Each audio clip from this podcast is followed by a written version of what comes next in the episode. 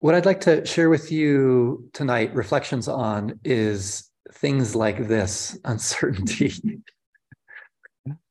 So when I got the text from our guest teacher, um, I could feel immediately needing to rush, right? Like, I don't have a lot of time. We need to do something different. And uh, what I noticed was around how my mind was relating to time and what it was doing to that, because all of a sudden the world had changed. And even, you know, when I got here to where we are here at B U U um, uh, congregation and the Zoom wasn't working, I could still feel that again. I could, like, oh, okay, there's eight minutes before we need to begin. And then I could feel this pressure, the, the things that come with an uncertain world. And this is what I'd like to share with you some reflections on, is how my mind, and maybe your mind, relates to time, because I see it most poignantly when things are uncertain or when fe- things feel pressured. And I think it's such a fascinating um, realm, because so much of the practice that we're doing in meditation is I'm trying to become curious, like, how is my mind relating to this experience? And to me, that is that is the key question that has opened so much on this path and practice, and also has opened up a lot just in my own life, just to become curious, like, okay, this is going on, but how's the mind relating to it? Because what I find is this practice, that's the gift. I get to realize what my mind might be heaping on to the experience that doesn't necessarily need to be there. And this often can be intertwined with how my mind's relating to time. So really, what's your relationship to time? And maybe you've felt this in your life. You know, I know that I can get hooked by this feeling of I don't have enough time, or I'm wasting time, or I'm spending it unwisely, or I'm not saving time so well. And as a result of that, it creates a kind of tension. And I want to be clear, you know, there, there might be uh, a real use for time management strategies. I'm not trying to undermine those things that can be really helpful. But it's this other thing that I really want to, uh, to explore. And what I want to propose is when I become sensitive to how my mind's relating to time, and I can start to vary and to be in this moment in different in a different way, it's like there's this secret door that I find opens to freedom, just, just in moments like this, like that's happened this evening.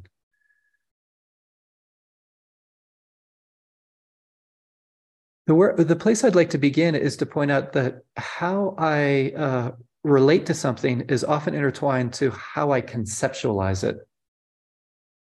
And in, in terms of dominant culture, and you probably heard this in some of the phrases I just used around time, is the common conceptualization of time is often that it's some kind of commodity that I possess. Have you noticed this with the language that's used? Right? There can be a relationship to time in terms of one is either saving time or wasting time, or spending time, or you might invest some time in something, or you're taking time. A commodity, often, right? I can have the feeling, maybe you can relate, relate to this, where there's a feeling of not having enough of it or wanting more of it. And hopefully you're hearing in this, it, it, it, uh, when I slow down with this kind of language, it's like, oh, there's a kind of endless grasping for time in this weird way, in the way I conceptualize it in this sense. It's like I'm I'm hooked by it. I always want more in some way. In some ways, I, I want to confess. It's like I, I want to say, hi, I'm Brian. I'm addicted to hoarding time. You can relate to that. And, and I think it's true. Busyness, it, what I've noticed when, when my mind gets hooked to that, can have an addictive quality to it. And I think that many of us, maybe if, again, you're like me, come by this honestly. There can be almost this hidden message that if you're not busy, you're wasting your life away. And it can be like the common thing that we tell each other, oh, I'm, I've been so busy. And what underlies this is it means if you're not busy, then you're not really doing really important things. Are you starting to hear that it's it's the relationship to time here that's there's something funny here and where the hook is?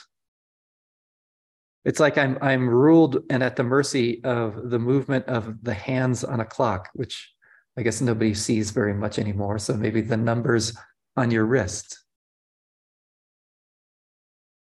That doesn't sound like freedom to me, and it doesn't feel like freedom to me. Some of you might know there's this uh, book, Gulliver's Travels, that was uh, it was written by Jonathan Swift. And in the book, Gulliver, he's traveling to all these different places. One of the characters is in the land of Lilliput. And the Lilliputians, who are these people who are only, I think, six inches tall, are inspecting Gulliver's watch. And what they say is really interesting because they have no idea what a watch is. And they say, we conjecture it is either some unknown animal or the god that he worships. But we're, we're, we are more inclined to the latter opinion because he assured us, if we stood, understood him right, for he expressed himself very imperfectly, that he seldom did anything without consulting it. He called it his oracle and, it, and said it pointed out the time for every action of his life.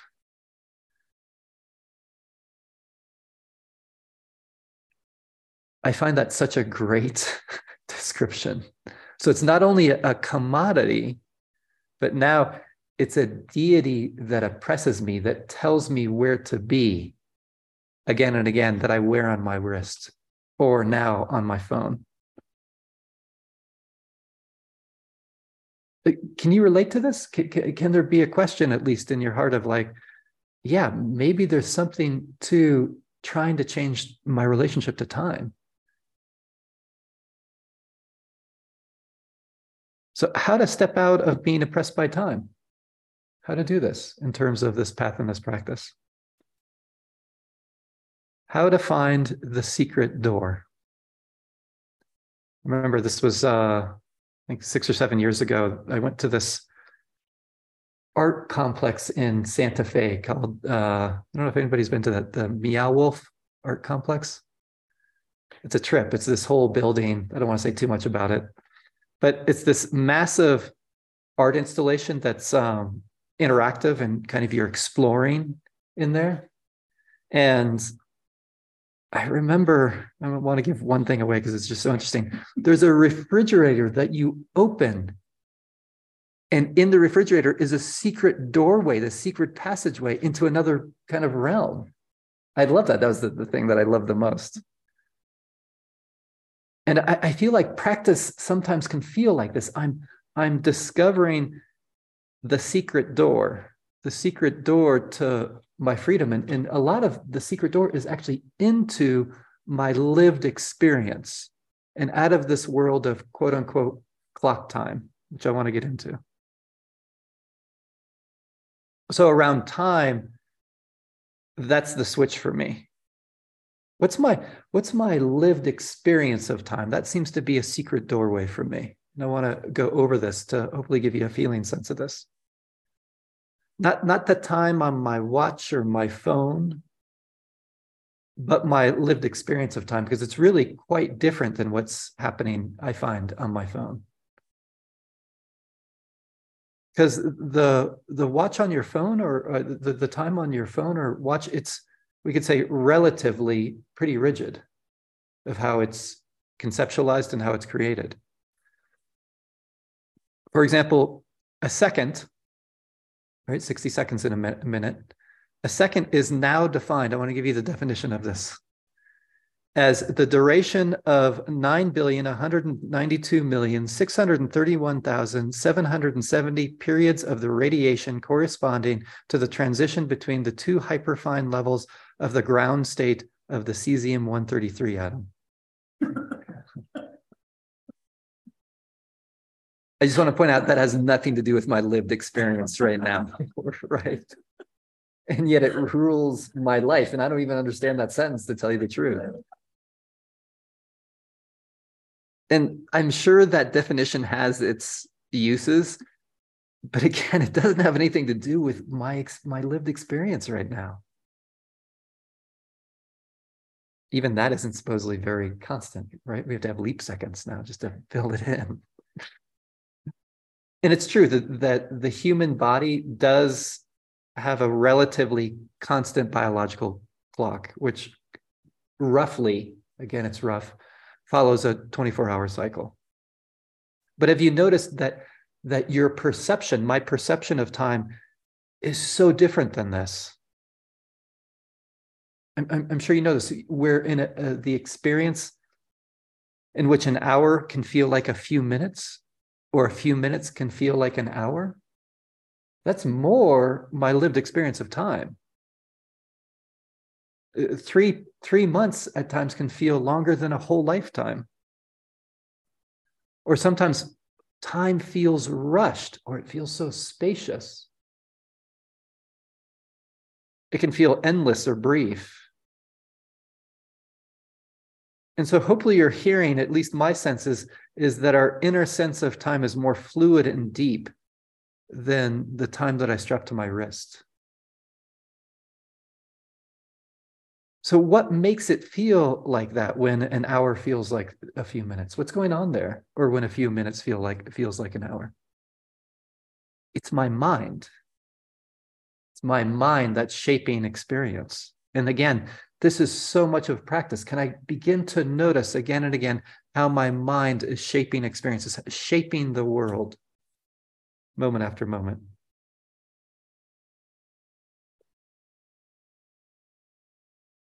But you can be waiting in line, waiting in line. A few minutes feels like an hour. I can be standing in line and being present, practicing kindness to everybody in the line. An hour can feel like just a few minutes. What world do you want to inhabit? This is what this path and practice is about, is that it's partially shaped by this mind. And if it's partially shaped by this mind, I can influence how experience unfolds. I can't control it, but I can influence in some way.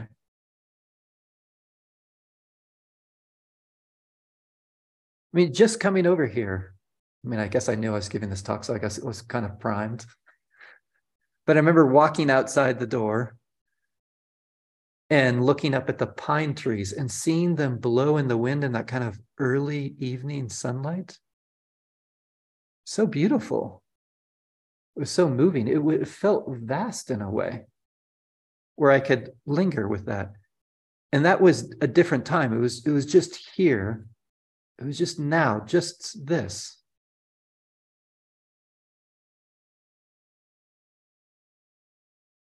And I think that this is what can be so powerful if I become sensitive to how my mind's relating to time. I remember uh, some friends of ours had come to visit us here in Flagstaff, and we were driving around, I think it was off of, um, in downtown Flagstaff there, and uh, our friend, friends had gotten a rental car and uh, got a, a flat tire. And I remember getting out of the car and feeling like we needed to rush to take care of it, and then realizing there's no rush, you know, we're doing fine, we don't have any meetings or anything like that, let's just hang out and, and take care of this. But there was a habit that something happened that was uncertain, and then we had to do something about it. And it was just coming into, oh, oh, it's just here. It's, it's just now. It's just this. It felt so different to drop an unneeded needed urgency. And I, I think this, this unneeded urgency sometimes can pervade also the work world. There can be such a push. I remember I was working construction, and it, it felt like this happened every Friday morning. The, the, uh, my boss would come around to us crew, and each Friday he'd look around and he'd be like, you know, I can't believe it. I thought we'd be further along than this. I mean, he'd been building houses for like two decades, and it'd be the same thing. Looking at us, of course, because we hadn't done enough. But it was this, this push in this sense, this feeling, oh, I'm always behind. I can never catch up. W- what would it feel like to step out of this, just to be here, to be now with this? And I want to be clear, I think there are times where it's really important to move quickly. There can be uh, even times where there is urgency. So I don't want to deny that. But even in that, how is my mind relating to it? Like it can be a, a, such a cool mindfulness um, exercise to practice moving quickly without quote unquote rushing. To get a sense of, oh, wow, I'm moving really quickly, but I'm not in a rush. It feels really different. I remember, um, you know, in the Zen tradition, I, I think this might be in both uh, major Zen traditions in Japan, um, definitely in the Rinzai uh, uh, Zen tradition. In a traditional Japanese monastery, the monks uh, are called unsui for the first year that you're ordained. I mean, we didn't do this when I, when I was ordained, since we were over here, but an unsui was expected to run wherever they went. And that was their practice. So you get up and you run to the bathroom, you run to the meditation hall, and they're expected to always be running. Not to rush, but to have a sense of immediacy and being here. And it also undermines this idea that I need to go slowly to really be here and to be now. What I notice is I, I need to make sure I'm not rushing. I can still go quickly. That's different. How do they feel different?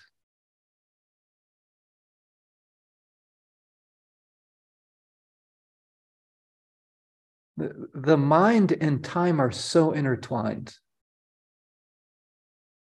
You know, the Zen master Dogen uh, wrote, wrote a fascicle or, or uh, an essay on time called Uji, for the time being.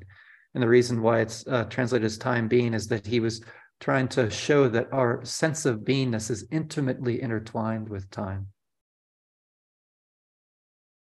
And he wanted to point out that there is no time that it, uh, exists outside of this experience of being right now. It's not out there. There's a, a felt experience of time that's right here, because it's in part created by the mind. And he, and he uh, even conjectures that all time, all the time there is, is happening right now. That's all we have. Yet we have this sense of extension that there's time in the past and then there will be time in the future. Really? That's a conceptualization. All time's just happening right now, and, and how the mind's conjuring it up. It's all that's going on. So in this sense, if all time is right now, that means if you're on, in a traffic jam on Milton Road, or you're late to a doctor's appointment, or to pick up your kids, or to a job interview, it's, it's just here, it's just now, it's just this. That's lived experience, the fullness of lived experience. If experiencing a pleasant experience, just here, ah, now, this. If experiencing an unpleasant experience, like things not working out, like Zoom, or somebody needs to cancel, again, it's just, it's just here, it's just now, it's just this. Or if you experience a situation where you need to move quickly, it's just here, it's just now, it's just this. Are you starting to hear the secret door? What's your relationship to time?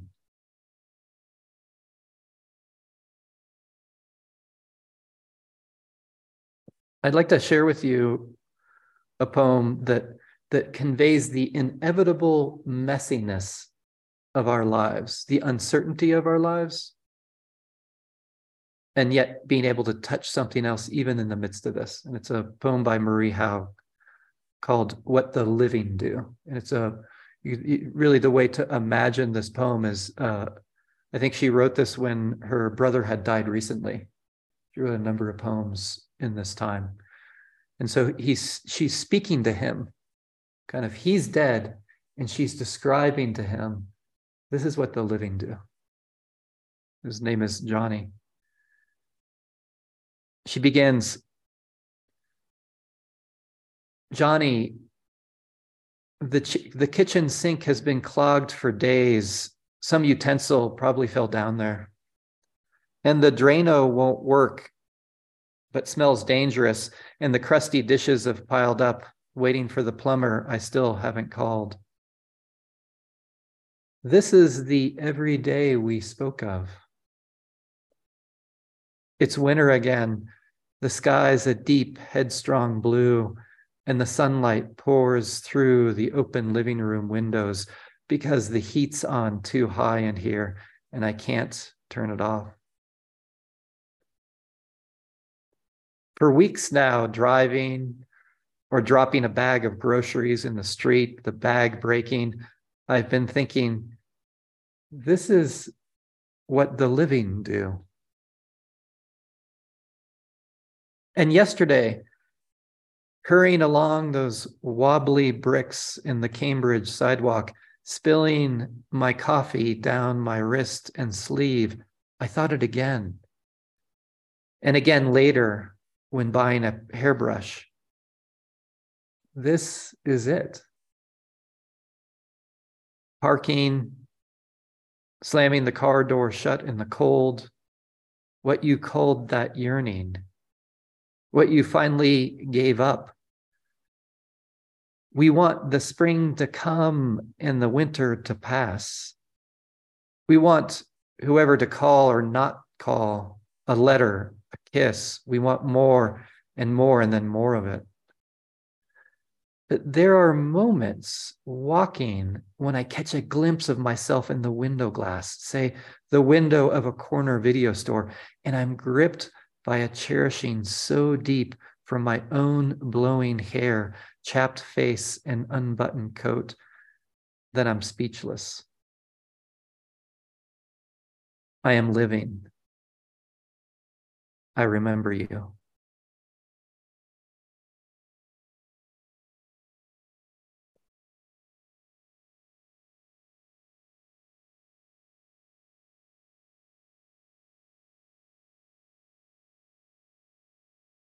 Yeah, our, our lives are filled with difficulty and trouble and challenge. The clogged kitchen sink, the spilling our coffee, losing a dear sibling. And then she shifts, right? The, the, but there are moments walking when you catch a glimpse of yourself or of a bird or a tree or a child or gripped by a cherishing. Oh, then I'm here right now with this.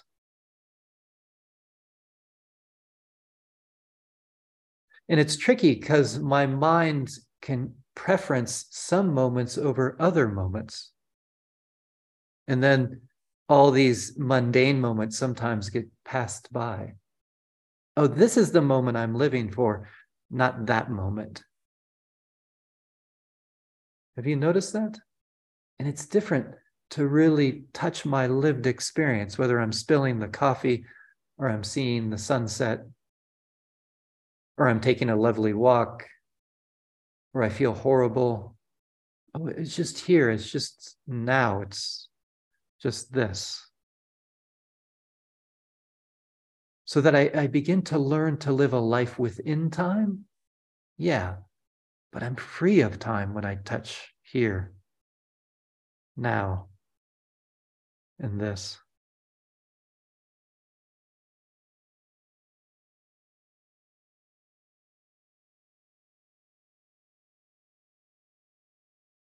What's it like to begin to open just to those moments where you find the secret door and you touch something deeper and closer?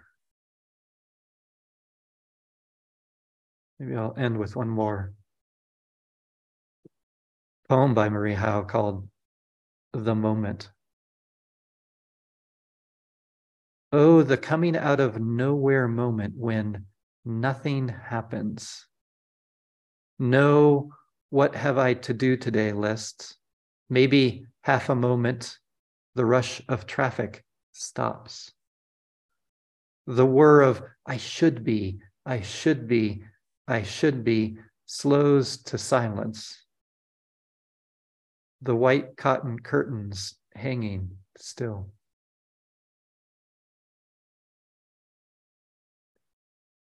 Just to be here. Even for white cotton curtains hanging still. To be in time and to be free of time.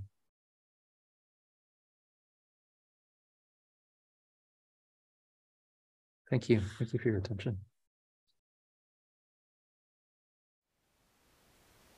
Thank you for listening. To learn how you can support the teachers and Dharma Seed, please visit dharmaseed dot org slash donate.